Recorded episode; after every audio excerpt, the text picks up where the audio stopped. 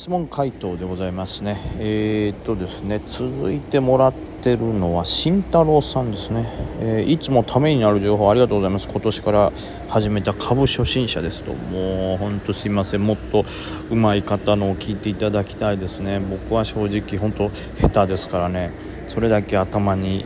は入れてというか心に刻んでというかもうタトゥーにでもして絶対忘れないようにしていてほしいですけども。はいそんな、えー、下手な僕がですね僕なりに質問考えてみますね回答ね、えー、慎太郎さんはですね株の板の見方についてお聞きしたのですが本日6月25日あすいませんだいぶ遅れてます。前場が開く前のゆうちょ銀の板で1800株の買いが4円おきに板の上まで規則的に並んでいて9時になった瞬間に全て消えたのですがこのような店板はどのいう目的で行われているんでしょうかもしこのような板で気をつけることなどがありましたらご教授お願いしますと。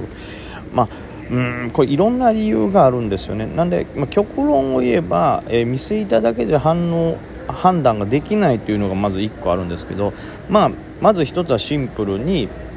えー、いっぱい買い板をバッと出す出して見せることによって、えー、価格を釣り上げたい。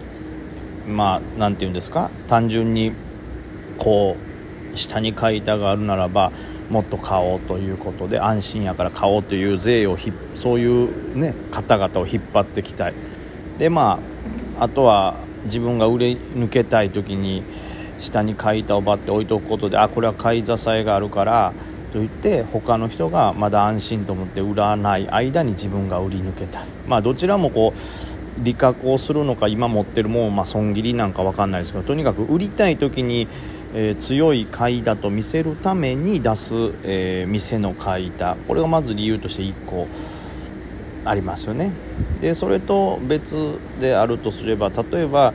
えー、考え方としては逆もあるわけですよね。買い板があんまり出てないんやったら売るのやめようっていうのもあるわけですよ。自分の売りでこう値段を崩してしまうことがあるかもしれんみたいなこともあるんで潜在的にどれぐらいの売りが降ってくるかというところを試したくて、えー、買い板を出してみせてるというパターンも、まあ、なちょっと少ないですけどもあるのにはありますしあとは PTS の取引ですよね。PTS で例えばえー、売買する人がその PTS の価格を、まあ、同じく釣り上げるために少しでもその、ね、いい板に見せるというために特により前に関しては PTS の価格をこうバッと操作するというかうまくこう、ね、誘導するために買い板を出すというのも考えられますね、まあ、ただですよいずれの場合にしてもゆうちょ銀行って、まあ、かなりの時価総額なんですよ、まあ、めちゃくちゃでかいんで正直ちっとやそっとの店板を出したところで価格なんてま操作もできないんですよね。はい、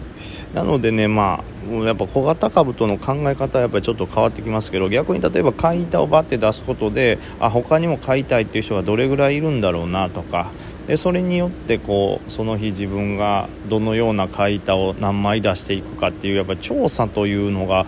僕は大きいのかなと思いますね。正直なところやっぱりそこまでね4兆ぐらいですか時価総額でいうと。かなりでかいんですよ。とにかくもうバカでかい。えーと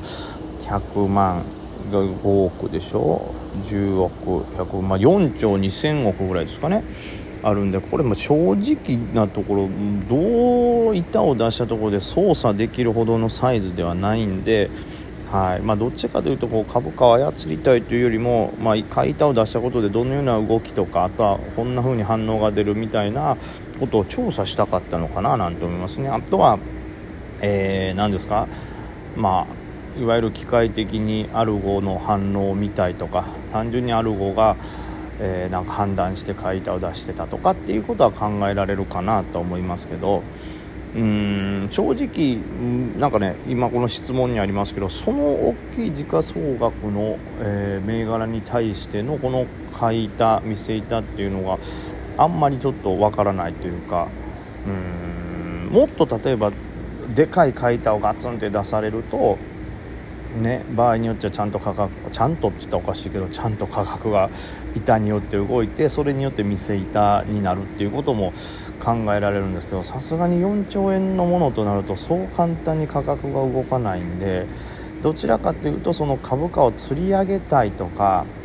売り抜けたいということはちょっと考えにくいのかなと僕は思います、まあ、まあ、あくまでこれ僕もそのサイズのカバンま触んないですから想像に過ぎないんですけども。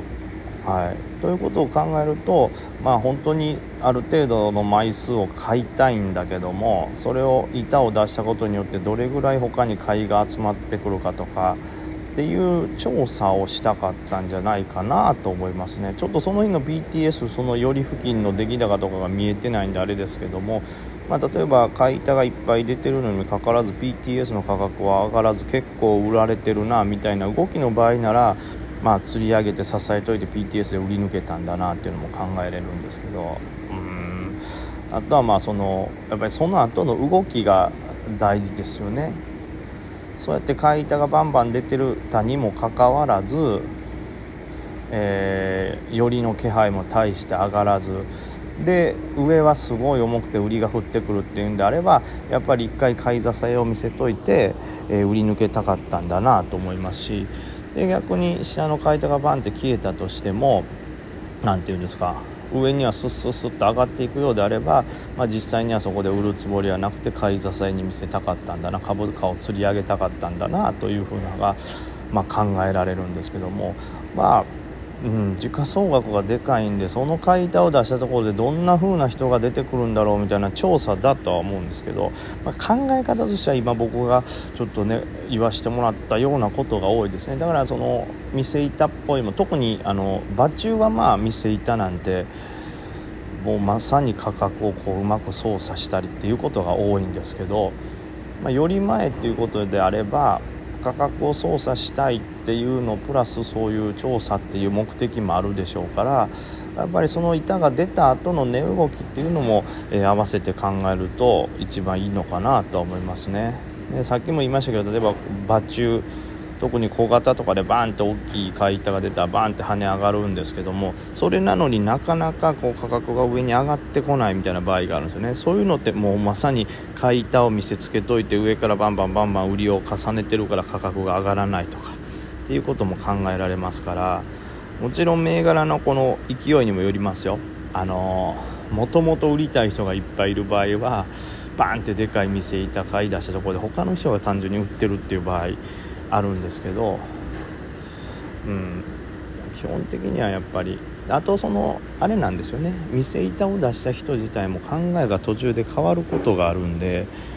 うん、その釣り上げる目的でバーンって出したもののあんまり上がらないからもうこれは全部ぶん投げて売ってしまおうみたいなこともあるんでまあ板は当然あのすごい重要な情報だから見るのも大事ですしもう消えたりするような店板があったとしたら何かしらその枚数の注文を出せるぐらいの大口の人が見てるんだなっていうことはまず絶対的に分かりますからあとはその大口の人の意図というのを考えないとダメなんですけどもそれって単純に板だけで見えない時もあるのでその板プラスその後の動きとかそれまでのこのチャートの動きを見て複合的に考えると正解にたどり着きやすいのかなと思いますね。でもこれ本当に僕も勉強中ですし、はい、遺体を見て、まあ、裏を逆につくみたいなこともありますからまあ、複雑なんですけど、まあ、実際にその後のまの、値動きとかチャートの動きの裏付けとしてあこういう板が出た時はこういう値動きしたんかっていうことはこういうことを考えてたんやな釣り上げたかったんやなあれは逆に店板をバンって出してそれを消すことで不安にさせて売らせて買いたかったんだなとか、うん。まあ、これって結局でも予想に過ぎないんですよね。その別のもう1人買いたい人がそれに乗じて買ってたりっていうことも考えられますし買い集めたいんだなと思わせたとして結局そこから値段が上がらないから買い集めたけどぶん投げる。そんなんとかって僕ら外から見たらいや買い集めたかったんじゃないんかみたいなね。まああの歩み値を、ね、見たらその辺は本当に勝ったのか、えー、その人じゃない売りなのかその人が勝った分売りをぶつけてきてるのかとかある程度より精度が高い予想はできるんですけどあくまでま予想に過ぎないところありますからもちろん臨機応変に考えるのはもちろんですけども板が出たその板が消えたっていうのとともに、えー、その後の動きそれまでの値動きと合わせて予想すると精度が上がるかなと思います。はい、で僕があのまあ、考えたところは多分その板を出すことでどういう反応がするのかなとかっていうちょっと調査目的だったのかなみたいに考えますねただこれは本当に難しいことですし経験があってもわからない人もいますし、えー、僕の言ってることが決して正解あくまで幻想というか妄想に過ぎなかったりもします。正解なんか分かんないですから。なので、はい、当てにはもちろんしないでくださいね。ですけど僕だとそう思うかなといったところです。